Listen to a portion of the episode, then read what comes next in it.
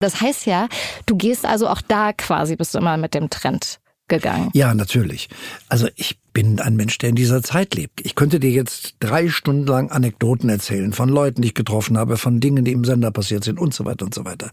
Das ist auch ganz lustig und das ist auch mal für einen Abend ganz schön, aber nicht abendfüllend.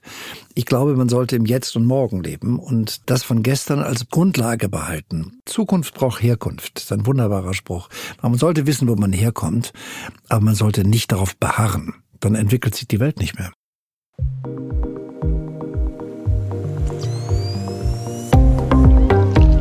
Nice am Stil Lifestyle. Der GQ Podcast mit Janine Ullmann. Wir sind wieder da. Es geht endlich wieder los. Wir haben eine kleine Pause gemacht, aber jetzt startet hier der GQ-Podcast Nice am Stil Lifestyle in die zweite Staffel. Ich bin Janine Ullmann und äh, darf euch durch diese zweite Staffel ähm, begleiten und äh, wieder ganz fantastische Männer treffen. Und ich habe mir heute einfach mal selbst einen Traum erfüllt äh, mit dem Gast, den ich mir zuallererst hier eingeladen habe. Es ist nämlich der fantastische Jan Hofer, der Mann, Mann, mit dem wir irgendwie alle groß geworden oder aufgewachsen oder auf jeden Fall hat er uns sehr, sehr lange begleitet, äh, sehr viele Jahre durch die Tagesschau geführt. Und ähm, er war sehr offen. Ich glaube, er hat ein bisschen mehr erzählt, als er äh, ursprünglich eigentlich wollte, was ich gut finde. Ähm, wir haben gesprochen über Krawatten und Konventionen, ähm, warum er plötzlich nach der Tagesschau Let's Dance gemacht hat. Also was hat ihn dahin getrieben und ob das jetzt so der neue Jan Hofer ist. Und dazu habe ich auch noch einen Überraschungsgast ins Studio geholt, nämlich Linda Zerwakis. Beide haben zusammen fürs öffentlich-rechtliche Fernsehen Nachrichten gemacht. Ähm, Jan Hofer war der Chef von Linda und beide sind dort weggegangen. Linda zu ProSieben, Jan Hofer zu RTL und beide reden hier jetzt gleich zum allerersten Mal gemeinsam darüber, warum sie diesen Schritt gemacht haben. Also, los geht's.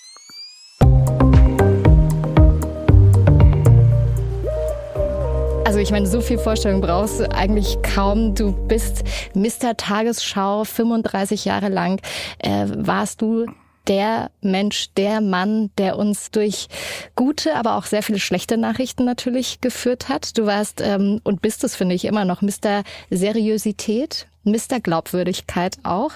Und ich fühle mich wirklich sehr geehrt, dass du hier heute Janine, jetzt übertreiben wir Es ist also. so. Und ich freue mich wirklich sehr. Jan Hofer, herzlich willkommen bei GQ, Nice Stil Lifestyle. Ich fühle mich wirklich geehrt und ähm, vielleicht merkt man es auch schon, wir duzen uns hier so einfach mal rum. Ähm, für mich ist das ein bisschen komisch, wenn ich dir ehrlich sein darf. Obwohl das inzwischen überall der Fall ist. Also ja. in, in Redaktionen, kein Mensch sieht sich da. Also. Wir kennen uns ein kleines bisschen, möchte ich sagen. Also wir du sind, kennst meine Frau besser als ich mich. kenne ne? meine Frau besser, wahrscheinlich. Ich kenne euer Kind, äh, Ja. durfte ich auch schon kennenlernen. Wir kennen uns ein ganz kleines bisschen, aber Aus der Redaktion immer. aus der Redaktion Ja, ja. auch. Äh, Wir haben uns auf NDR-Fluren äh, schon mehrmals gesehen und getroffen. Und es ist schon so, dass ich immer das Gefühl habe, oh, Herr Hofer, da ist er. Oder Herr Hofer Das kommt. ist auch in Ordnung, darfst mich duzen, aber das Gefühl sollte bleiben. Das ist gut. Nee, finde ich wirklich sehr gut, ähm, weil du gehörst natürlich und gehörtest zu einem absoluten Ritual. Also eigentlich zu unserem Alltag. Es war immer klar, 20 Uhr, Tagesschau, da ist Jan Hofer. So, und das ist so eine Institution und ähm, ich bin jetzt 39. Du hast mich also eigentlich im Grunde genommen äh, mein ganzes Leben lang da auch äh, begleitet, wenn es um Nachrichten ging. Und du hast auch einen der bedeutendsten Tage, auch in meinem Leben, nachrichtlich geprägt, äh, nämlich den Tag des Mauerfalls. Äh, ich denke, das war für dich auch ein großer Tag. Du durftest diese Nachricht ähm, damals verkünden. Ich möchte damit sagen, dass jeder dich quasi kennt und weil dich so viele Menschen kennen und wahrnehmen, gibt es natürlich auch ganz viele verschiedene Blicke auf dich. Und was die Menschen so über dich sagen, was sie mit dir verbinden, das gibt es jetzt hier. Wenn ich an Jan Hofer denke, denke ich äh, an den netten Mann von der Tagesschau, der immer gut angezogen war und immer ein Lächeln bereit hatte. Jan Hofer ist für mich eine Stimme für ganz viele weltbewegende Geschehnisse und eine wiederkehrende Präsenz, die immer so ein bisschen Ruhe in äh, die Politik und äh, die Nachrichten gebracht hat. Das war immer so der Nachrichtensprecher meiner Kindheit. Es war gefühlt schon beim Zugucken irgendwie so Nostalgie. Also was mir an Jan Hofer gefällt, ist, dass er bei aller Seriosität als Nachrichtensprecher seine Lockerheit und seinen Humor nicht verliert. Also bei Jan Hofer muss ich immer an die coolen Krawatten denken, die der anhat und äh, als er die letzte Tagesschau moderiert hat, wie er die ausgezogen hat. Oh, Jan Hofers Krawattensammlung ist, glaube ich, sehr beeindruckend und äh, sagt sehr viel über seinen Stil und Geschmack aus.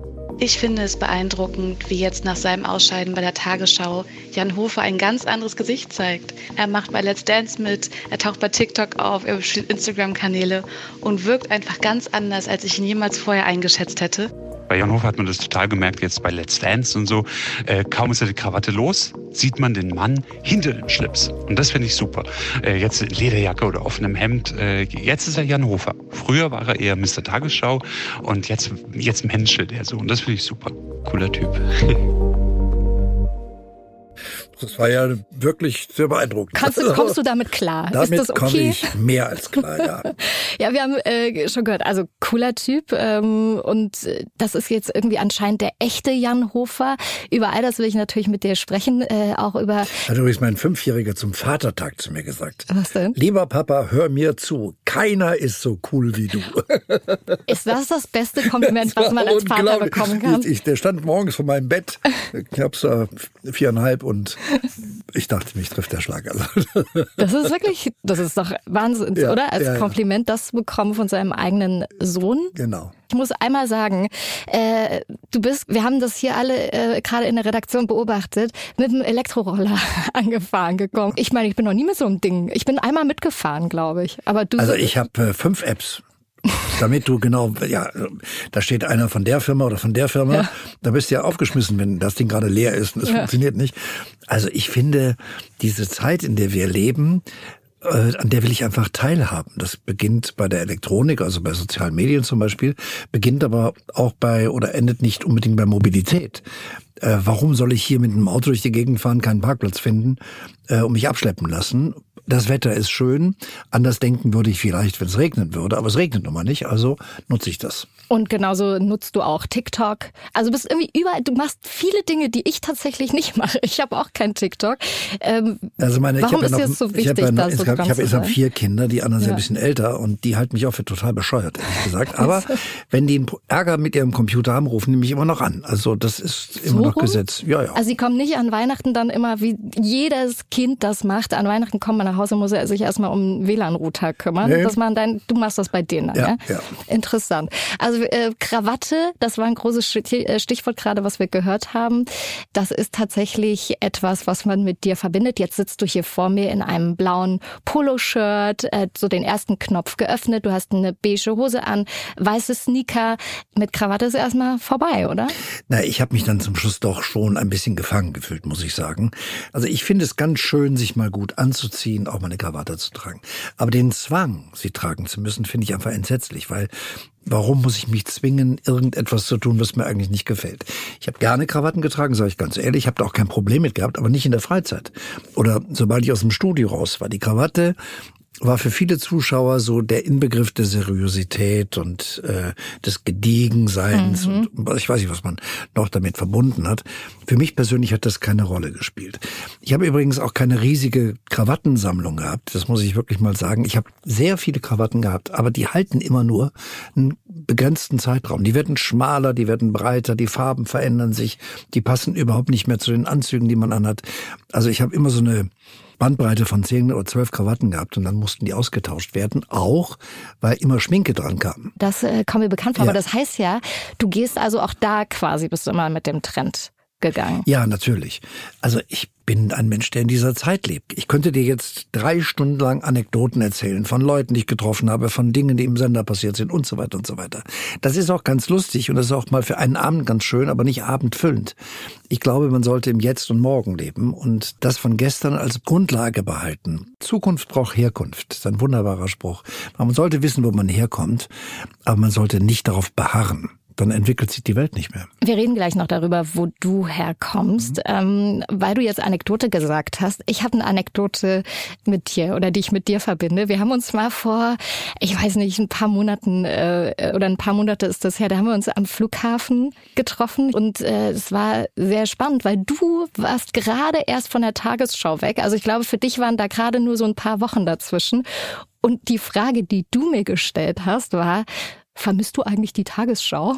Das hast du mich gefragt. Naja, weil du ja auch mal da gewesen ja, bist. aber das war absurd, weil ich so dachte, hä, Momentchen mal. Wenn hier einer diese Frage stellen sollte, dann wohl ich dir, weil du warst gerade erst gegangen. Aber ich finde, das beschreibt sehr viel, was dich angeht, äh, weil du merkst dir, glaube ich, viel. Ich glaube, du merkst dir auch viele Details zu Menschen. Ist das das, was so auf mich wirkt oder ist das tatsächlich so? Ich glaube, das ist wirklich so. Ich interessiere mich auch für Menschen, muss ich sagen. Also manchmal sagt jemand, wieso willst du das wissen? Ich, ich, es interessiert mich einfach, es hat keinen Grund. Also ich versuche nicht einen Zweck damit zu erfüllen und das gegen oder für den zu verwenden.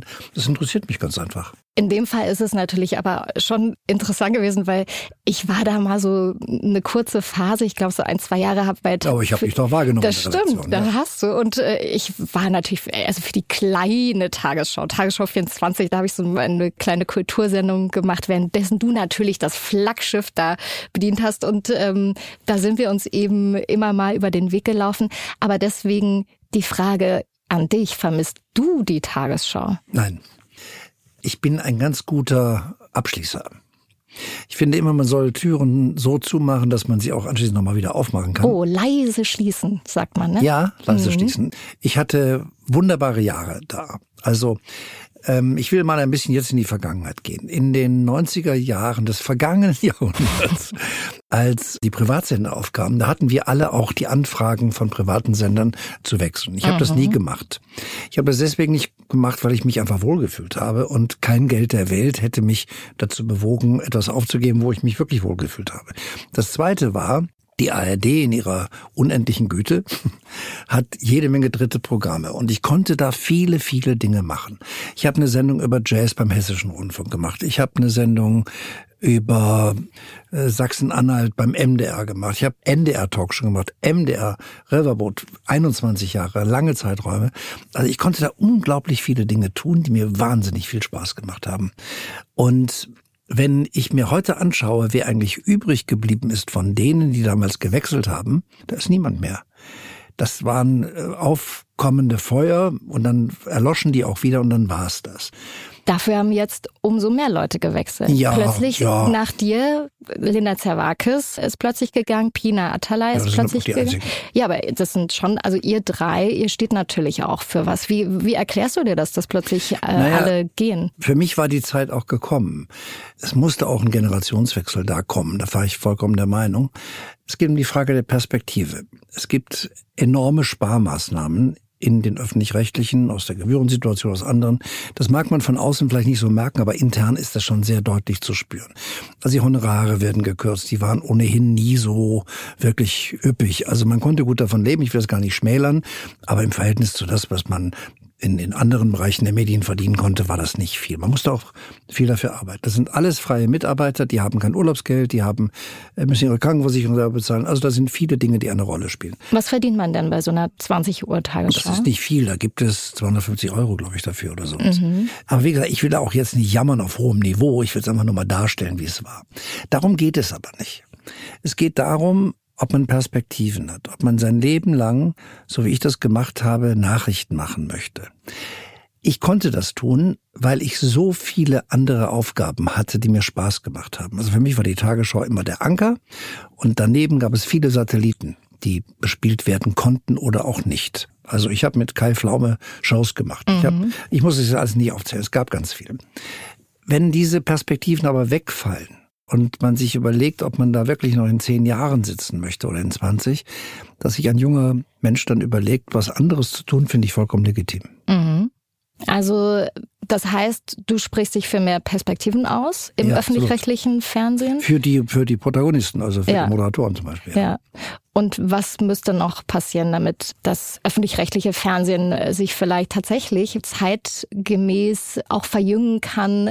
Was denkst du, fehlt vielleicht da? Also ich glaube nicht, dass man da viel verändern kann. Ähm, ich finde auch, dass sie auf einem ganz guten Wege sind. Also sie machen sehr viel in den sozialen Medien. Ich finde das, was sie auf Instagram und TikTok machen, ganz hervorragend, ehrlich gesagt, als Erklärung für junge Leute, wie, wie Politik funktioniert. Und ich glaube, das ist ein, ein wirklich, wirklich guter Weg. Sie machen viel in den Mediatheken. Wir, also ich bekomme immer wieder gesagt, lineares Fernsehen. So, apropos, wir haben eine kleine mal- Überraschung für dich. Jetzt Also jetzt muss ich mal dazu eins sagen. Ja, Frau- jetzt muss ich auch mal was sagen hier. Äh, diese Frau ne, Herzlich willkommen. verfolgt mich. Ich sitze im Zug, nichts ahnend. Wer kommt da? Frau Dr. Zerwakis. Ja, man hört Persönlich. schon das Lachen. So, So, Linda Zerwakis. ja, ich dachte, wenn der Chef, der Ex-Chef hier ist, dann muss ich doch Hallo sagen. Wir reden, es ist der perfekte Zeitpunkt. Ehrlich? Also erstmal, ich freue mich sehr, weil wir haben uns gerade vorhin hier getroffen auf äh, hier im, im Studio Genau. und ich meinte so, Linda, kannst du noch einen Moment bleiben, weil du hast heute Staffelfinale ähm, Ja, genau. gehabt Gute von, Deutsche. von deinem Podcast Genau. Gute Deutsche. Ende damit jetzt? Nein, wir haben, äh, zweite Staffel ist beendet, jetzt machen wir ein Ja. bisschen Pause und dann geht's im Herbst weiter. Und dann wurde mir gesagt, es, ich, es gibt noch eine Überraschung. Ich so, wie jetzt? Es, ja, dachte, klar, das ist Wetter ist besser als in Hamburg, weil da waren 14 Grad heute Morgen. Ja, so, Ja, ja. ja. Und ich dachte gerade, sie kommt rein, um sich bei RTL zu bewerben. Wer weiß das? Ja. Also ich muss ja mal sagen, also für mich ist das eine interessante Situation zwischen euch jetzt hier zu sitzen, weil vor kurzem haben wir uns alle noch irgendwie beim NDR Ja, in gesehen. der Maske wir zuletzt, In ne? der Maske wir zuletzt und äh, Jan und ich haben uns da auch äh, begegnet, sind uns auch begegnet. Jetzt äh, sitze ich an einem Tisch mit nur selbstständigen Moderatoren und Moderatorinnen. Linda, du bist einfach zu ProSieben gegangen. Jan ist zu RTL gegangen. Was ist hier los? Ja, Was ist mit dieser ist- Welt passiert? Ja, wir müssen Linda? einfach mal ein bisschen äh, das Ganze durchshaken. Und Jan hat den Anfang gemacht und dann habe ich gesagt, wenn der nicht mehr mein Chef ist, Dann dann, willst du auch dann nicht hau ich auch in den Sack. Dann, dann, dann gehe ich da Dann auch. reicht's. Genau, und dann bin ich auch gegangen. So einfach war das eigentlich. Also ne? ich glaube, Linda, ähm, wir sind uns da einig, da hat Geld nicht unbedingt die große Rolle gespielt, Nein. sondern die Perspektive. Ne? Genau. Mhm. Ich habe da ähm, wahnsinnig gerne gearbeitet, also jetzt um ernst zu werden, aber ich habe gedacht, wenn ich so ein Angebot bekomme, über das ich wirklich auch lange nachgedacht habe, ähm, wenn ich es jetzt nicht mache, dann traue ich mich das irgendwann nicht mehr. Ich bin ja nicht so mutig wie Jan, der, der sich das noch traut. Und deswegen habe ich gedacht, ich mache das jetzt. Und das heißt nicht, dass ich nicht gerne bei der Tagesschau gearbeitet Ich habe. auch, ich habe überhaupt keinen Grund nachzutreten. Das waren tolle Jahre, muss ich wirklich sagen. Also, das war eine tolle Zeit. Die hat jetzt ein, einfach ein Ende gefunden. Ja, und trotzdem habt ihr so die Nachrichten geprägt. Also in der Seriosität, die eben so Nachrichten nun mal auch äh, bedürfen. Und jetzt äh, holt ihr das Ganze ins Privatfernsehen hinein. Wie werdet ihr sozusagen die privaten äh, nachrichtlich äh, jetzt verändern, Linda? Naja, ich war ja immer schon unseriös. Das, äh, das war ja eigentlich das Manko bei mir in der Also ich Tagesschau. wusste das Ja, schon. genau. Das kann ich jetzt endlich ausleben. Endlich. Ich mache einfach so weiter, um jetzt tatsächlich mal auf deine Frage zurückzukommen. Ich bin ja ich als Linda und ich glaube, sie haben halt eher Linda eingekauft und äh, natürlich auch ein Stück weit vielleicht den Hauch noch der Tagesschau. Also ich glaube, ich weiß, wie ich mich zu benehmen habe in, in bestimmten Situationen oder wie ich Interviews führe oder was so mein journalistischer Ansatz ist, den ich bislang gelernt habe. Und äh, da gibt es für mich keinen Grund davon abzurücken. Also ich, ich werde jetzt keinen unseriösen Journalismus betreiben. Und ich glaube, das nehme ich einfach mit. so, so- das, was ich gelernt habe, nehme ich mit. So würde ich es auch tatsächlich ähm, erwarten, dass du eben So. genau so toll deinen Job äh, weitermachst, wie du es eh gemacht hast. Jetzt hast du gesagt, sie haben die Linda geholt. Weil es jetzt um Jan natürlich hier geht, äh, wie würdest du sagen, wer ist denn Jan in deinen Augen? Vorsicht. Ja, also es ist ja eh, also ich glaube, wenn man das Amt des Tagesschausprechers oder der Tagesschausprecherin betrachtet, kann man in diesem, in diesem Beruf ja immer nur einen Teil der ganzen Persönlichkeit einbringen. Und Jan, äh, ich hatte das Glück, ihn auch privat kennenzulernen, hat halt auch noch viel mehr Facetten und das haben Sag wir bei mal eine. Nein, er ist halt zwei. wahnsinnig lustig. Also der ist, das, Das ist einfach ein Mensch, der, der gerne am Leben teilhat und äh, das auch gerne mit Freunden teilt und einfach ein geselliger Mensch ist so. Und viele denken ja bei der Tagesschau, oh Gott, die gehen alle zum Lachen in den Keller und wenn wir fertig sind, fahren wir traurig nach Hause. So, ich meine, bei der Nachrichtenlage auch äh, durchaus nachvollziehbar. Und ich glaube, dass man jetzt durch andere Formate einfach ein bisschen mehr den privaten Jan oder noch ein paar mehr Facetten des privaten Jan Hofers mitbekommt. Und da kann ich nur sagen, äh, alles richtig gemacht. Vielen Dank. Ey, danke, dass du diese Ja, Überraschung vor allen Dingen, dass du ihn, Wie danke schön. dir. Ja, gerne, gerne. Viel Ihr Spaß trinkt jetzt noch einen Sekt, habe ich gehört. Ja, genau. Auf, aufs Staffelende. Äh, es ist mittags 15 Uhr. Ich bin gespannt, wie ich in den Zug steige. Ja, An dieser Stelle. aber fahr mit dem Taxi, nicht mit dem Scooter. Genau. Thank you for wir traveling with Deutsche. Bahn. Also, Linda Zerwakis über den privaten Ich Jan. liebe sie, die ist toll, oder? Die ist Ich liebe sie auch sehr. Wirklich tolle Ja. Frau. Aber erstmal ähm, noch einen ganz kleinen Schlenker zu deiner letzten Tagesschau-Sendung. Weil ich habe sie natürlich auch gesehen, wie, wie sehr, sehr, sehr viele Menschen.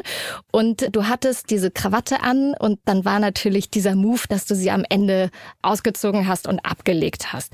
Ich finde das sehr symbolisch. Vielleicht interpretiere ich, aber ich Nein. bin eine Frau, ich interpretiere auch Nein. manchmal ein bisschen was So rein. sollte das durchaus sein. Ja, was war für dich das Symbol? Dieses Das Symbol Ablegen? war ganz einfach, dass ich sagen wollte, ich befreie mich jetzt aus diesen Zwängen, in denen ich jahrelang gewesen bin. Also ich sage jetzt nochmal ganz deutlich, nicht mit großem Grimm in mir, sondern ich wollte einfach sagen, jetzt ist eine Zeit für mich vorbei. Und diese Krawatte war immer ein Symbol für diese Zeit. Und ich habe dieses auch wirklich geplant. Es wusste außer meiner Frau und mir auch niemand. Ach, tatsächlich. Und ich hatte das wirklich auch zu Hause geprobt, weil ich hatte genau 20 Sekunden Zeit dafür. Denn vorher hatte ich mich ja bedankt bei den Zuschauern und bei den Kollegen. Und in der Danksagung, das zu machen, hätte ich ein bisschen undespektierlich gefunden. Mhm, ja. Und das hatte ich genau 20 Sekunden anschließend, oder 18 Sekunden war es, um das zu zelebrieren. Und wie übst, wie hast du es geübt? Vor Spiegel. Wirklich? Ja. Und dann mit einem äh, Zeitstopper? Ja. Ja. Und dann, du wusstest genau, bei welchem Wort Richtig, du anfängst. genau. Und bei welchem Wort du Ja, aufhörst. Fernsehen funktioniert nur so. Also äh, alles, was man spontan und schnell macht, kann gut gehen, Mhm. muss aber nicht. Aber bei solchen Geschichten wie dieser muss es einfach sitzen. Wenn das nicht gesessen hätte, wäre es total in die Hose gegangen. Ich habe mich gefragt, ob du genau diese Krawatte, also das war ja, die war ja so ganz knallrot, fast ein bisschen ins Pink rein. Ja. Und dann hatte die so ganz filigrane weiße Pünktchen da so drauf. Warum muss das genau diese sein? Naja, also eine, es musste nicht genau diese sein, aber es musste schon eine ähnliche sein. Die Geschichte war folgendermaßen. Mir hat mal vor vielen Jahren eine Frau geschrieben, dass ich eine rote Krawatte in der Sendung angehabt hätte und sie würde in Hamburg leben und würde mich gerne kennenlernen. Und wenn ich diese Krawatte wieder anziehen würde, dann würde sie ganz schnell zum Sender kommen und mich dann nach Abschluss der Sendung dort treffen wollen.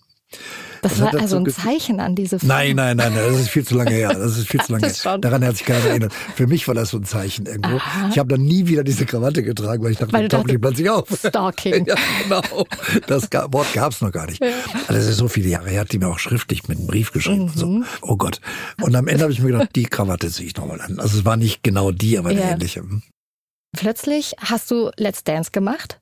Ich fand das total überraschend. Also das wäre ungefähr das äh, wenigste gewesen, Mhm. was ich gedacht hätte, was du im Anschluss an die Tagesschau machen würdest. Wieso hast du das gemacht? Aus verschiedenen Gründen. Ich habe einfach gewusst, wenn ich das jetzt mache, dann breche ich mit vielen, vielen Dingen, die über mich bekannt waren oder was die Leute über mich gedacht haben. Und ich habe gedacht, ich muss mich ja nicht mehr beweisen. Das ist ja das Tolle, wenn man ein bisschen älter ist. Also ich muss mich nicht mehr beweisen, ich muss auch keine Karriere mehr machen. Man muss solche Dinge dann schon ernsthaft angehen. Also man sollte das nicht unterschätzen. Das ist eine Welt, die ich da kennengelernt habe, die ich vorher auch überhaupt nicht kannte. Die Welt der Tänzer, die Welt des Showbusiness und die Mechanismen und was so hinter den Kulissen passiert. Hochspannend, kannte ich alles nicht. Jetzt bin ich da sehr bewandert, muss ich sagen. Tanzt du denn jetzt auch noch privat? Ich werde, also es hat mir Spaß gemacht, muss Ja. ich ganz ehrlich sagen. Nur man darf eins nicht vergessen, man lernt da nicht tanzen. Man lernt eine Choreografie. Ja. Also du lernst ein paar Grundschritte. Also ich könnte Ja. jetzt noch den Tango-Grundschritt und einen Rumba-Grundschritt könnte ich noch. Aber für so Familienfeste reicht Ja, das dann. natürlich, dafür reicht das. Aber du lernst nicht wirklich einen, einen Tanz ähm, in, in seinen Feinheiten. Ne? Das ist Choreografie. Es ist ja auch eine Show. Das ist zum Beispiel das, was ich einer jungen Kollegin da gesagt habe. Das ist kein Wettbewerb im eigentlichen Sinne, es ist eine Show. Aber die hat man eben überhaupt nicht mit dir verbunden. Ja, das stimmt. Aber ich habe so viel Spaß dabei gehabt. Ich habe das wirklich mit großer Freude gemacht. Und ich habe auch gedacht, ich gebe mir wirklich alle Mühe. Ich habe da jeden Tag acht Stunden trainiert. Du bist auch äh, weit gekommen. Ich Relativ glaub, weit gekommen, äh. Show 7, glaube Ja, ich, ja. sowas, ne? War das? Und ich bin relativ weit gekommen und ich habe wirklich, ich habe, das hat mir großen Spaß gemacht und äh, mit Christina Luft, die eine tolle Partnerin gewesen ist, muss ich wirklich sagen. Da bin ich heute noch sehr eng im Kontakt, weil es mir einfach Spaß gemacht hat, mit ihr mich auch auszutauschen. Wolltest du da ganz klar mit Konventionen brechen, mit dieser Teilnahme? Also ich habe das anfangs gar nicht so sehr begriffen, muss ich sagen. Ich habe gedacht, ach Mensch, mach doch mal was ganz anderes. Und dann kamen Journalisten zu mir und haben gesagt, was ist das denn? Sie sind so seriös und jetzt tanzen Sie? Und ich habe dann immer gleich die Gegenfrage gestellt. Sagen Sie mir doch bitte mal, was ist an Tanzen denn unseriös? Ja, aber du musst schon verstehen, dass, dass ja, habe ich ja auch Frage verstanden. stellt. Aber dann haben sie gesagt, nee, nee, das meinen wir nicht so. Ich sage, doch, das haben Sie so gesagt. Tanzen ist eines der ältesten kulturellen Austauschmöglichkeiten der Menschen. Absolut, das ist total richtig. Aber natürlich, wenn man dich Ja. so sieht, 35 Jahre lang in der Tagesschau, Ja. eben mit dieser Krawatte Ja, und alles so ist so an seinem richtigen Ort. Und man muss ja auch dazu sagen, da muss ja auch jedes Wort am richtigen Ja. Ort sein, weil sonst löst du ja sonst was für einen Ja, Konflikt klar. irgendwo in der Welt aus. Und da plötzlich hatte man Ja. das Gefühl, so, huch, das ist also Jan Hofer auch. Aber man darf nicht vergessen, ich bin auch ein Kind des Rock'n'Roll. Ja? Ja, natürlich. So, Was heißt das? Also Elvis, Buddy Holly, das waren so meine, meine Helden der Jugend. Und da hast du aber halt auch früher schon getanzt? Nee. Nein, ich äh, musste leider feststellen, dass ich das hätte ein bisschen früher ähm, mal anfangen sollen. Hätte sich deine Frau da vielleicht auch drüber gefreut? ja, die hat sich darüber gefreut, dass ich nun endlich Tango tanzen kann. Ah, okay. Ja, das beherrsche ich jetzt.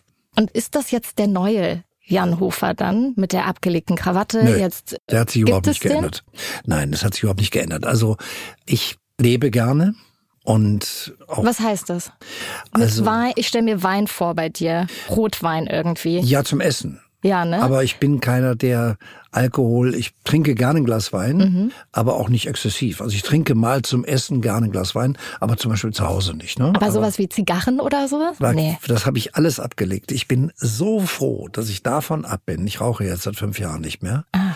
Das ist eine der meiner Lebensleistungen, wo ich bis heute noch Lust auf eine Zigarette kriege, wenn jemand neben mir sitzt, der raucht. Warum hast du aufgehört?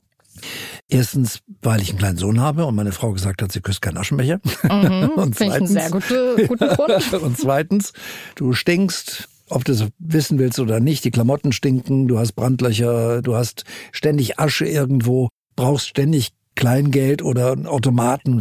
Mhm. Und dann stellst du am Ende des Tages fest, das war ja richtig teuer. Ja. Für nix. Ne? Ja. Und ich wundere mich über viele, viele junge Leute, die rauchen heutzutage, weil ich frage mich, warum? Also es ist wirklich, ich habe mein Leben lang geraucht. Ich habe als 16-Jähriger angefangen, weil man das früher so machte. Wann war das so ungefähr? Das war so Mitte, Ende der 60er Jahre. Und wie warst du da? Wie warst du denn mit 16? Warst du so ein, darf ich mal was, also tippen? Du warst bestimmt so ein Charmeur, glaube ich. Ich glaube, du warst vielleicht jemand, der nicht immer der lauteste war, aber schon immer irgendwie überall mit dabei und du hast bestimmt die ganzen Mädels wahnsinnig gemacht.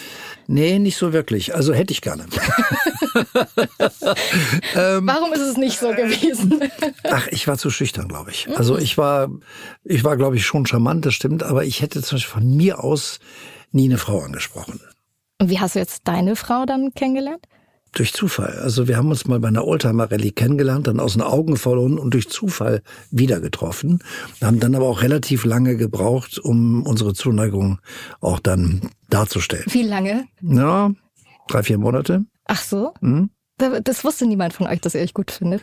Doch, das wussten wir, aber wir waren ja auch nicht mehr so ganz jung, also man geht da ein bisschen vorsichtiger. Ja, Ne? ja, ich weiß. Naja, es Hm, bleibt Kannst uns allen machen, nicht ne? erspart. Kannst du nichts machen. Ja. Aber kommen wir nochmal zurück zu dem 16-jährigen Jan Hofer. Ja. Ähm, oder gerne sogar noch ein bisschen früher. Ähm, du bist ja im Ruhrpott Nee, Nee, am denn? Rande, am Niederrhein. Also das war schon eine sehr Bei We- ländliche Gegend. Wesel? Wesel, ja. Ja, ne? So eine sehr ländliche Gegend ist eher so am Rande Westfalens. Mhm. Also zwischen Westfalen und Ruhrpott. Und du bist mit also drei anderen äh, Brüdern Ja, alle aufgewachsen. jünger als ich, ja. Alle jünger. Du Mhm. warst der älteste Mhm. Sohn quasi deiner Ja, Eltern. ja, ja. In der Zeit, äh, was hat das so bedeutet? Hast du auf die, musstest du auf die aufpassen? Ähm, warst du da schon jemand, der sehr viel Verantwortung übernommen hat? Es ging eigentlich. Also mein Vater war Handwerker. Mhm. Der hatte ein, war ein kleines Unternehmen. Äh, Meine Mutter war Hausfrau. Mit vier Kindern ging das auch gar nicht anders. Und ähm, dann wurde mein Vater irgendwann mal sehr schwer krank. Und dann wurde die Entscheidung getroffen, dass mein Bruder, also der nach mir kommt, und ich auf ein Internat gehen. Mhm.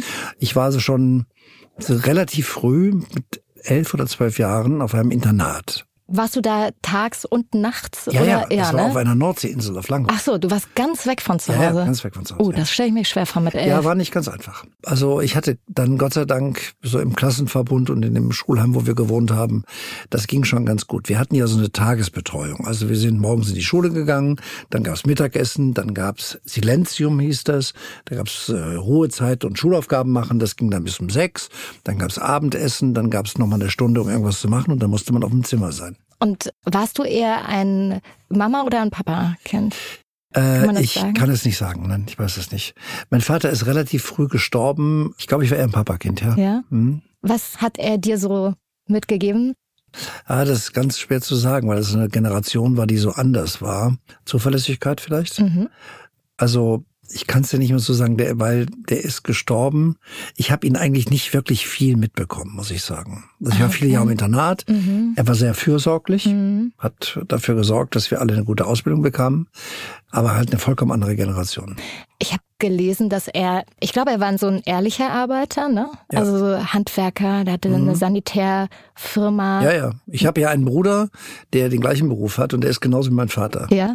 Oh, kannst du eins zu eins nicht mehr stellen. Und die Sanitärfirma hieß Neuenhofer, Ja, genau. nicht Hofer. Nein.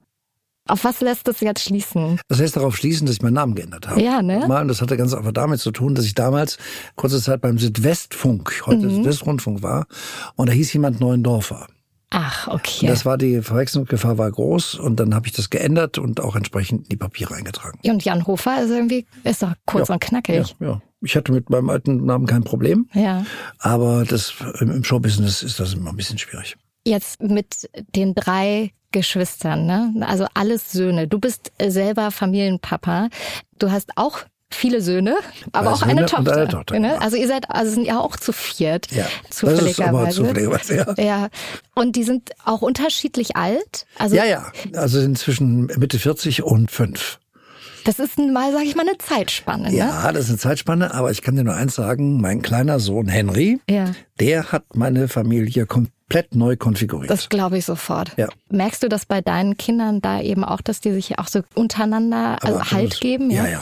Das ist ja auch ein bisschen die Freude der neuen Zeit. Es gibt eine WhatsApp-Gruppe. Eine Familiengruppe. Familiengruppe. Und da ist jeden Tag Halligalli. Ja. Und das finde ich toll. Und Weihnachten zum Beispiel müssen die alle bei mir aufschlagen. Ja, mit Sack und Pack. Mit Sack und Pack. Mit Wie viel seid ihr Partnern. denn da? Naja, dann sind wir im Augenblick, also meine, meine Tochter plus Ehemann, mein ältester Sohn sind vier, fünf, sechs, sieben, zehn Leute sind wir dann. Ich meine, du bist ja auch wirklich eine Patchwork-Familie. So wie viele es, glaube ich, gerne hinbekommen wollen würden. Würdest du sagen, ihr habt es hinbekommen oder ja, ist es, also meine wirklich ist großen es auch Freude. knatschig manchmal? Gar nicht. Nee? Nein, wir haben das wirklich, und ich muss noch mal sagen, erstens meine Frau, die sehr großen Wert darauf legt, das ist ja auch immer, weißt du, wenn du eine Partnerin hast, die neu in die Familie kommt, die muss sich ja auch einfinden, wird die angenommen oder hat sie überhaupt Lust dazu oder möchte sie lieber andere Dinge machen? Die hat, die bemüht sich wirklich sehr. Also diese WhatsApp-Gruppe ist zum Beispiel auf ihre Initiative hin, äh, gekommen. Und der kleine Mann, der ist einfach, also ich, ich werde nie vergessen, vor anderthalb Jahren hat meine Tochter geheiratet. Und dann stand er da im Anzug und hat die Ringe überreicht. Mit großer Freude Ach, stand er, hat die Ringe überreicht. Ja. Und das sind so Momente, wo ich denke, da bin ich auch sehr glücklich. Ja, das glaube ich. Mhm. Hast du das Gefühl, das ist auch, weil du meintest vorhin, Rauchen aufgeben wäre eine Lebensleistung, aber ist das vielleicht eher die Lebensleistung, sowas zu schaffen, so viele Menschen irgendwie dann doch, dass die, also ich meine, das ist ja wahrscheinlich nicht nur deine, sondern da gehören ja viele Menschen dazu, die das dazu bringen. Ja, aber es gehört auch ein bisschen Planung dazu, muss mhm. ich sagen. Also wenn du vier Kinder hast, dann musst du auch ein bisschen zusehen, dass aus denen was wird. Ich meine jetzt nicht, dass sie jetzt Riesenkarriere machen oder so, alle nach wirklich ihren Vorlieben. Also wenn da jetzt jemand dabei ist, der handwerklich begabt ist, dann wird er eben Handwerker. Mhm. Ist dabei jemand, der äh, Astronaut werden will, dann kann er es ja versuchen. Also ich finde, man muss die wirklich fördern. Das habe ich gemacht. Wie ist das bei dir gewesen mit deinen Eltern? Ähm, haben die irgendwann verstanden, dass du in eine ganz andere Richtung vielleicht gehst. Nee, natürlich nicht. Nee. Das war eine Generation, die, meine Mutter hat es bis zum Ende nicht begriffen. Also meine Mutter, die dann im hohen Alter von 94 Jahren gestorben ist, mhm. ähm, hat, glaube ich, bis zum Schluss nicht begriffen, was ich mache. Was hast du ihr denn erklärt? Was Doch, ich habe das immer wieder versucht, aber sie hat es nicht verstanden. Aber was? Aber sie hat ja irgendwann auch dann die 20 Uhr. Ja, natürlich. Ja, aber sie sie gehört einer Generation an, die nicht verstanden hat, wie das überhaupt passiert. Wie kommt er jetzt ins Fernsehen? Wie, geht das? Ja. ja. wie kommt er da? Ja, wie kommt, wie kommt mein Junge da, ja. jetzt da rein? Ja. ja. Während mein kleiner Sohn zum Beispiel, da war der drei, zum ersten Mal mich im Fernsehen gesehen hat, durfte durch Zufall lief die Tagesschau und hat mich hm. dann gesehen. Weißt du, was der gesagt hat? Papa arbeitet. Ach, guck. Oh, ja. Papa arbeitet. Okay. Manchmal ist es so selbstverständlich, dass das alles möglich ist, aber in manchen Generationen ist das überhaupt gar nicht selbstverständlich. Ähm, du hast schon gesagt, deine Mama ähm, war Hausfrau mit vier Kindern, war das auch nicht anders möglich. Wie war sie als Mutter mit euch? Also ich stelle mir vor, so mit vier Jungs, das ist ganz schön anstrengend wahrscheinlich. Meine Mutter war eine herzensgute Frau. Das meine ich jetzt mit aller Hochachtung. Meine Mutter ist übrigens genauso gestorben, wie sie gelebt hat. Sie ist einfach eingeschlafen. Also meine Mutter war eine unglaublich ausgleichende, herzliche, liebevolle Frau.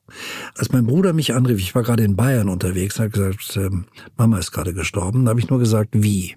Mhm. Und da hat er gesagt, ähm, sie hat sich heute Morgen nicht wohlgefühlt und mein Bruder lebt im gleichen Haus wie meine Mutter. Und ich habe gesagt, leg dich ein bisschen hin und dann eine Stunde später ist sie nicht mehr aufgewacht. Also meine Mutter, ich sage das wirklich ein bisschen despektierlich, hat nie Probleme gemacht. Nie. Never ever. Die war immer für uns da, hat uns auch oft von meinem Vater geschützt, wenn wir wieder mal Mist gebaut haben und der dann doch ein bisschen lauter geworden ist, dann stand die vor uns, also mhm. wirklich wie ein Bollwerk. War das eher ein Matriarchat? Ja. Ja? Nee, nee, nee. Oder ein Patriarchat? War ein Patriarchat. Ja, ja, ja, mein Vater war sehr dominierend. Ah, okay. Aber meine Mutter hat wirklich, die war, das war eine tolle Frau, muss ich wirklich sagen. Und was meinst du mit deinem Vater? War, war sehr dominant oder dominierend? Na, der hat wirklich bestimmt, wo es lang geht. Mhm. Also meine Mutter hat von der Seite her nicht viel Gestaltungsmöglichkeiten gehabt. Der hat ihr nicht gesagt, was sie anziehen soll, aber der hat, der hat bestimmt, wo es lang geht, äh, wohin wir in Urlaub fahren und also alles, was das Leben bestimmte, außer was gekocht wird. Hat er bestimmt, ja. Und äh, ich meine, wir leben ja in einer, nach wie vor in dieser Welt der alten weißen Männer. Wie ist es für dich in so einer Welt?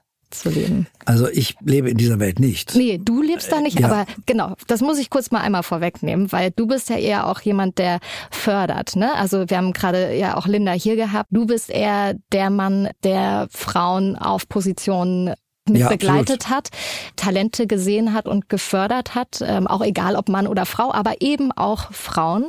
Ähm, aber wie ist es deswegen aus deiner Sicht ähm, als Mann eben mit alten weißen Männern trotzdem ja auch bestimmt oft zu tun gehabt zu haben. Ist oder manchmal schwierig, muss ich sagen, weil man gegen deren Meinung nicht ankommt und die auch wirklich, Selbst du nicht? Nee, diesen Argumenten oft nicht, zu, Ach, zu, nicht zugänglich. Also das sind so festgefahrene Dinge. Ich glaube, das ist wirklich auch eine Frage, die die Zeit lösen muss. Aber das, wie? Ja, ganz einfach. Andere Denke, junge Leute. Mhm. Und die wachsen ja nach. Also das ist ja auch eine, eine durchaus überschaubare Zeit. Ne? Also heute ein 40-Jähriger denkt schon wieder vollkommen anders als ein 50-Jähriger beispielsweise. Aber das Denken insgesamt verändert sich sehr viel schneller. Bei denen, die nicht denken wollen, ist Tropfen und Malz verloren. Da kann man gar nichts machen. Aber das wird langsam verschwinden. Du sagst es ja auch, das ist ein Generationskonflikt vielleicht auch oder ein Generationsunterschied. In deiner Familie gab es das noch so, dass ja, äh, Mann und Frau eben nicht gleich auf, auf Augenhöhe meine, waren? Meine Mutter bekam Haushaltsgeld. Ach, guck. Nicht? Also die hatte ja. jeden Monat so und so viel zur Verfügung, damit musste die klarkommen. Wenn sie nicht klargekommen ist, dann äh, wurde auch schon mal hinterfragt. Ne? Das waren die 50er dann wahrscheinlich? Ja, ne? ja. So 50er. Okay, Mhm. da war das wahrscheinlich echt so gang und gäbe. Ne? Das war normal, Also, ganz normal, ja. ähm, Weißt du, du darfst ja eins nicht vergessen. Ich bin ja meiner, meinen Eltern heute noch dankbar in einer Zeit. Ich bin ja noch in Trümmern groß geworden. Mhm. Also ich habe in Trümmern gespielt. Wir haben auch ab und zu mal einen Totenkopf nach Hause gebracht. Äh, ja, weil der da in den Trümmern rumgelegen hat. Das war für uns damals als Kinder nicht schön, aber das war eben so. Ne? Wir spielten in Trümmern. Und die Straße war nicht befestigt und wir wohnten in einem Haus, was eines der wenigen stehen geblieben war übrigens. Aber dass wir trotzdem überhaupt auf der Welt sind, ist ja schon mal eine Leistung. Ich meine, wer hat denn in dieser Zeit überhaupt damit gerechnet, dass wir heute noch mal so leben können, wie wir heute leben? Also dieser Mut, den die gehabt haben damals und diese Kraft, die sie äh, wirklich aus der Katastrophe herausgezogen haben, die finde ich schon sehr, sehr bewundernswert. Und deswegen kann man das auch so ganz schlecht miteinander vergleichen. Mein Vater, der nie über Krieg gesprochen hat übrigens, war verwundet. Das hat mir meine Mutter mal erzählt. Ähm, war mit Sicherheit auch deswegen früh gestorben, weil er viele Dinge gar nicht überwunden hat und, äh, und auch körperlich und, und, Und psychisch. psychisch geschädigt war. Mhm. Also man kann das heute mit den Maßstäben nicht mehr unbedingt so begreifen. Mhm. Jetzt ein bisschen harter Bruch, ehrlich gesagt, aber weil wir in den 50er Jahren irgendwie sind und bei deinem Papa, was er hatte und was, glaube ich, eine sehr große Leidenschaft vielleicht auch dadurch äh, von dir geworden ist, ist, äh, dass er schon auch in den 50ern, ist er da eben mit so einem ähm, Oldtimer äh, durch die Nach Straßen... heutigen, nach, nach heutigen Maßstäben, Wie ja. Oldtimer durch die Ja, ja, das Straßen stimmt. gefahren. Er hatte einen Hut auf übrigens, wo er ein Auto fuhr. Ja? ja, das mache ich aber nicht. Nee. Aber ich habe ein Auto, äh, das Baujahr 58 ist, das mein Vater hatte. Also das gleiche, nicht dasselbe. Ja. Und ich fand den immer toll und ich sehe meinen Vater heute noch da drin sitzen und mich hinten auf der Rückbank. Und deswegen habe ich dieses Auto noch. Und das ist so irre, was dann doch Eltern, Kindern Natürlich. auch dann doch so mitgeben, Ja, auch klar. an Leidenschaft eben für Ja. Dinge ne? und Interesse Ja. äh, für Dinge. Das ist ein äh, alter Mercedes, ne, den du hast. Ja. Ein 220S. Ja. Warum war dir das wichtig, dass es eben genau Es war, dieses es Modell war, sein Es war nur die Erinnerung an dieses Modell. Es gab den auch in einer anderen Version, etwas kleiner. Der hat mir nie gefallen. Dieses Auto war genau der, wo ich mal davor gestanden habe mit glänzenden Augen und gedacht habe, den willst du auch mal haben. Ich finde das richtig lustig. Du bist da richtig stolz drauf, glaube Ja, ich. bin ne? ich auch. Ja. Ich habe das Auto als Schrottauto gekauft. Wirklich, das war wirklich Schrott. Mhm. Ähm, ich habe ja noch ein Käfer-Cabriolet, genau das gleiche. Das war auch Schrott. Weißt du, du fährst mit diesem Auto auch und du kriegst immer lächelnde Gesichter. Ja. Aber es liegt vielleicht auch an dir. Ja, die sehen erstmal das Auto, mich sehen die in zweiter, zweiter Reihe. Also ich bin mit dem Käfer zum Beispiel gestern durch Berlin gefahren und überall sind die Leute fröhlich, wenn sie das Auto sehen. Und was sagen die, wenn du hier mit dem äh, Elektroroller äh, durch die Stadt Machen rast? wir ein Selfie. Machen wir ein Selfie? Ja. Musstest du heute Selfies machen? Ja, musste ich. Wirklich? Ja, eine Ampel. die gucken dann, sind sie es wirklich? Ich sage ja. Und das machst du dann auf Ja, jeden natürlich Fall? mache ich das. Egal wann, wo. Ja.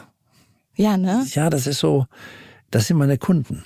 Mhm. Ich lebe von diesen Leuten. Mhm. Wenn die mich nicht gucken würden oder wenn die mich nicht kennen würden, hätte ich was falsch gemacht. Ich finde, da spricht sehr für dich, sagst so viel Wahres. Also es hat ja auch was mit Stil, finde ich, zu tun, ne? Was man so für Manieren hat, äh, vielleicht irgendwie ein altes Wort, irgendwie das Wort Manieren, aber kommt vielleicht auch irgendwie noch ein bisschen aus einer anderen Zeit oder anderen. Generation. Also was sind deine Lieblingsmanieren an dir? Ich bin höflich, Ja. zuvorkommend. Ich habe äh, kürzlich war ich richtig erschüttert, weil ich wollte einer Frau die Tür aufhalten, hat sie gesagt, das kann ich auch selber. Und ich finde, das ist falsch verstanden. Das war Höflichkeit, das war nichts anderes. Ich, mache mag das übrigens. Ja, Also ich mag sowas total. Wenn Ja. Männer sowas machen, fühle ich mich jetzt auch als Frau nicht äh, nee, in meiner überhaupt nicht. Also ich habe da gar kein Problem, wenn jetzt eine Frau selber aufmachen will, soll es gerne tun. Aber ist doch, ein, ist doch eine höfliche Geste, nichts anderes hatte mit Frau oder Mann Ja. nichts zu tun. Ich hätte einem älteren Menschen ja auch die Tür aufgemacht. Ne? Und älter oder Frau ist ja quasi das Gleiche. Na, nicht ganz. Aber du weißt, was ich meine. Ich weiß, was ne? du meinst. Ja, ja, ist jetzt gut. Ja. Was, was magst du nicht an dir?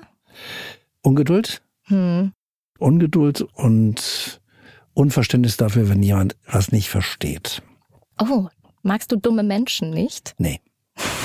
Halte dich fern von dummen Menschen. Sag ich meinen Kindern immer, haltet euch fern von dummen Menschen. Weißt du warum? Die kennen keine Hemmungen. Es ist ein sehr, sehr schlauer Rat, ja. Ja, die haben, kennen keine Hemmungen, weil sie es nicht wissen. Also, wenn mir jemand begegnet, bei dem ich weiß, der ist jetzt nicht der Schlaueste, bin ich sehr höflich zu ihm, aber sehe auch zu, dass ich schnell wegkomme. Mhm. Weil du darfst dich mit ihnen nicht verbrüdern, dann hast du keine Chance mehr. Und das heißt, du gehst äh, einfach lautlos. Nein, ich sage Oder diskutierst du auch Zeit da nochmal? Nee, Nee, gar nicht. bringt nichts. Also das ist ein Ratschlag an deine Kinder. Ja. Was ist noch was, wo du sagst, das ist was für den Weg, für meinen Weg zum Beispiel. Was würdest du mir mit auf den Weg geben? Ah, das ist ganz schwer zu sagen. Du bist gebildet, du hast eine Ausbildung, also tu das, was du, was dein Bauch dir sagt. Mhm. Also ich muss ganz ehrlich sagen, mir hat es immer sehr geholfen. Immer wenn ich Dinge, das klingt ein bisschen blöd, weiß ich, aber immer wenn ich Dinge gegen mein Bauchgefühl gemacht habe, ging das in die Hose. Und ich habe es oft auch gewusst. Ich habe manchmal Dinge gemacht. Ich werde eine schreckliche Geschichte äh, nicht vergessen, wo ich einem dummen Rat mal gefolgt bin. Ist jetzt vollkommen unwichtig, um was Ja. es da ging. Und ich wusste, das Mist, machst du nicht. Hab dann aber diese Menschen vertraut und das war falsch. Gibt es denn jemand, den du um Rat fragst? Ja. Wen denn? Ah, ich frage meine Frau um Rat zum Beispiel sehr Mhm. häufig. Ich frage auch mein Umfeld um Rat. Also ganz viele Menschen, die mir wichtig sind. Hörst du immer auf das, was deine Frau dir sagt? Nee, Nee? nicht immer. Nein, das hat aber auch ein bisschen damit zu tun, dass sie manchmal Zusammenhänge nicht kennt. Ja. Also wir arbeiten ja auch in einem bestimmten Umfeld und das muss man sehr genau kennen und sehr genau analysieren. Man muss auch die Strömungen kennen und manchmal, wenn es um Öffentlichkeit geht, achte ich dann doch lieber auf meine Intuition. So, es geht jetzt auch ein bisschen um Intuition, weil ich habe ein quasi jetzt fast schon zum Schluss, muss ich leider sagen, ein kleines Entweder-Oder-Spiel mit dir vor. Entweder oder. Jan, entweder oder. Nie wieder Zeitung lesen oder nie wieder Social Media. Nie wieder Social Media. Nächstes Konzert, Helene Fischer oder Andrea Berg. Helene Fischer. Nächster Kneipenabend mit Judith Rakas oder Linda Zerwakis. Beide. Oder Konstantin Schreiber. Dann lieber Lina. Und Verstehe. Lieber Tanzbein schwingen oder Füße hochlegen. Füße hochlegen. Im Herzen Rheinländer oder Hamburger Jung. Rheinländer. Heißt es Alsterwasser oder Radler? Alsterwasser.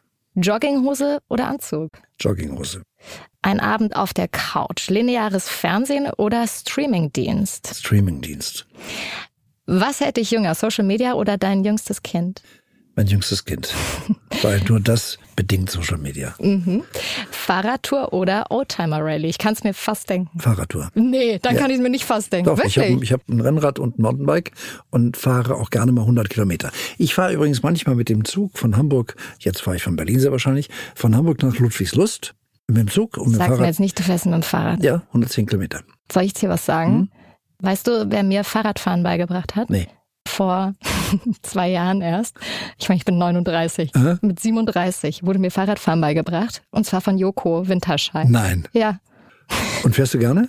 nein. Ich fahre ausgesprochen gerne. Du fährst gerne. Ja. Ja, nee, ich. Äh, Also ich fahre wirklich auch manchmal 100 Kilometer, ist gar kein Problem. so, letzte Entweder-Oder-Frage. Nachrichten gucken in der ARD oder beim RTL? Ähm, ARD. Trotzdem, Ja, weil ich finde, dass Peter Klöppel ein Glücksfall für RTL ist. Weil Peter hat es geschafft, dem eine solche Seriosität und eine solche Nachhaltigkeit zu verschaffen, die sie nicht immer verdient haben, um das mal vorsichtig zu sagen. Das ändern wir gerade. Aber das System der Auslandskorrespondenten, des wirklich umfassenden politischen Hintergrundes, der ist schon bei der ARD beheimatet. Aber wie gesagt, das kann sich ja ändern. ja, aber wie, machst du das denn jetzt bei RTL? Wir machen etwas vollkommen Neues. Also du kommst von der ARD, das ist nun mal das Flaggschiff. Mhm. Da kann man ja jetzt nichts machen, ne? Das ist ja nun mal so. Ja, aber wir sind die einzige, demnächst einzige politische Live-Sendung, die aus Berlin gesendet wird. Es gibt keine andere, mit einer Ausnahme einmal in der Woche Bericht aus Berlin. Und wird das dann täglich, wöchentlich? Täglich. Montag bis Donnerstag täglich. Eine Stunde, Nein, halbe Stunde. eine halbe Stunde. Und du bist der Anchorman? Ich bin der Anchorman mit einem sehr großen Verantwortungsbereich. Das heißt? Das heißt, ich bin äh, also nicht eingekauft als, als Sprecher oder Mhm. Moderator, sondern bestimme schon die Redaktionspolitik mit. Ach, auch. Mhm.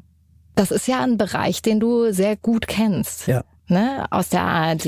Und wir haben eine komplett neue Mannschaft. Also die Nachrichtenredaktion von RTL ist ja in Köln.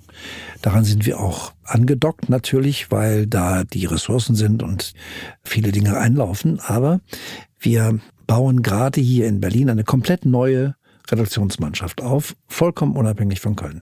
Hast du aber trotzdem am Anfang gedacht, so, hm, ist halt schon anders dann natürlich, ja, ne? Natürlich anders, aber kleiner, hoffentlich Mhm. effektiver Mhm. und ohne Schere im Kopf.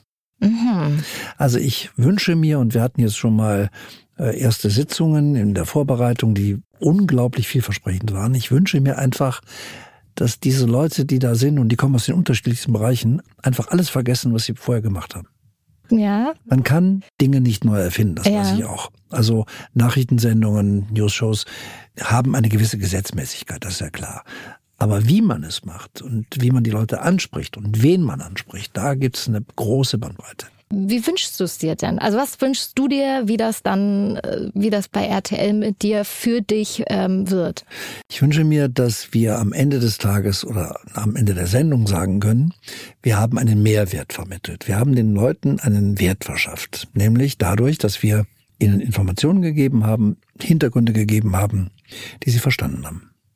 Ich habe jetzt noch eine Abschlussfrage an dich. Also es ist eigentlich eine Frage, die du mir jetzt stellen kannst, ähm, was du schon immer mal über uns Frauen wissen wolltest. Und ich werde hier im Namen aller Frauen, aller wohlbemerkt, darauf antworten.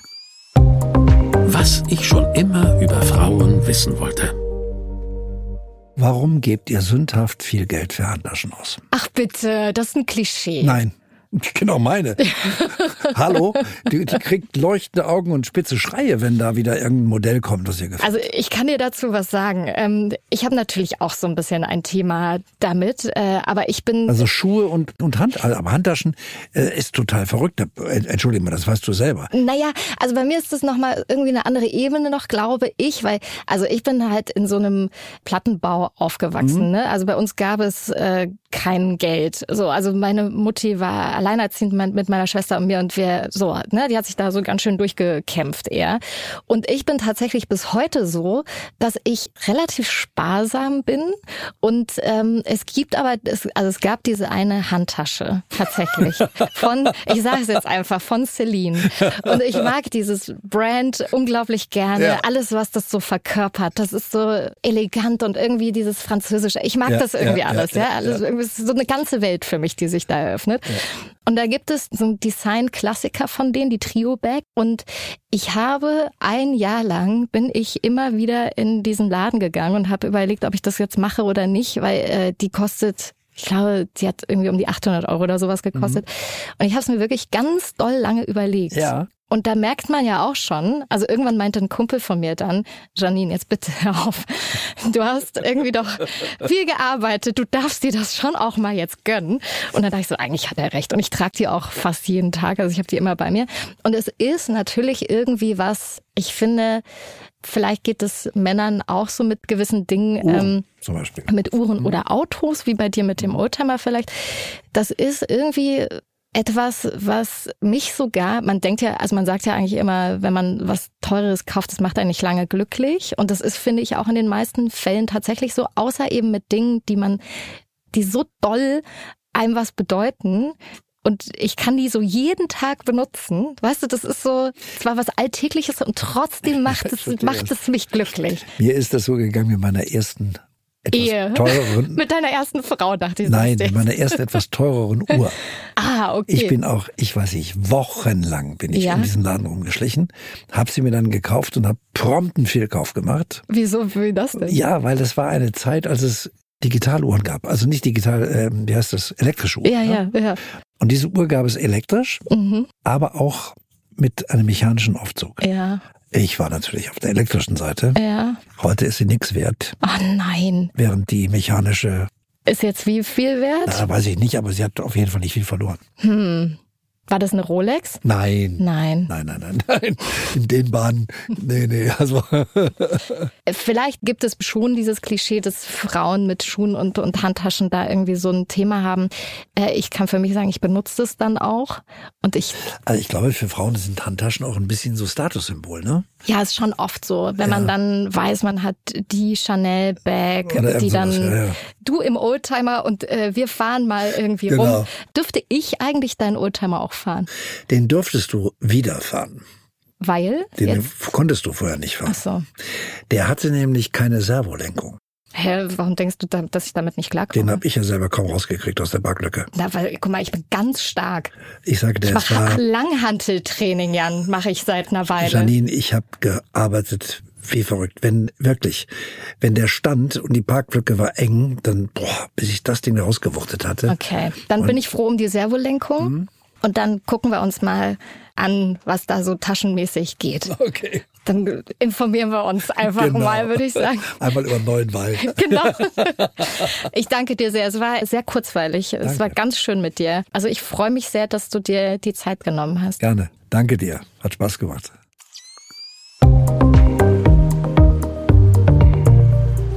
So, ihr Lieben, das war unser Lifestyle-Podcast. Äh, wir sind in zwei Wochen wieder für euch da.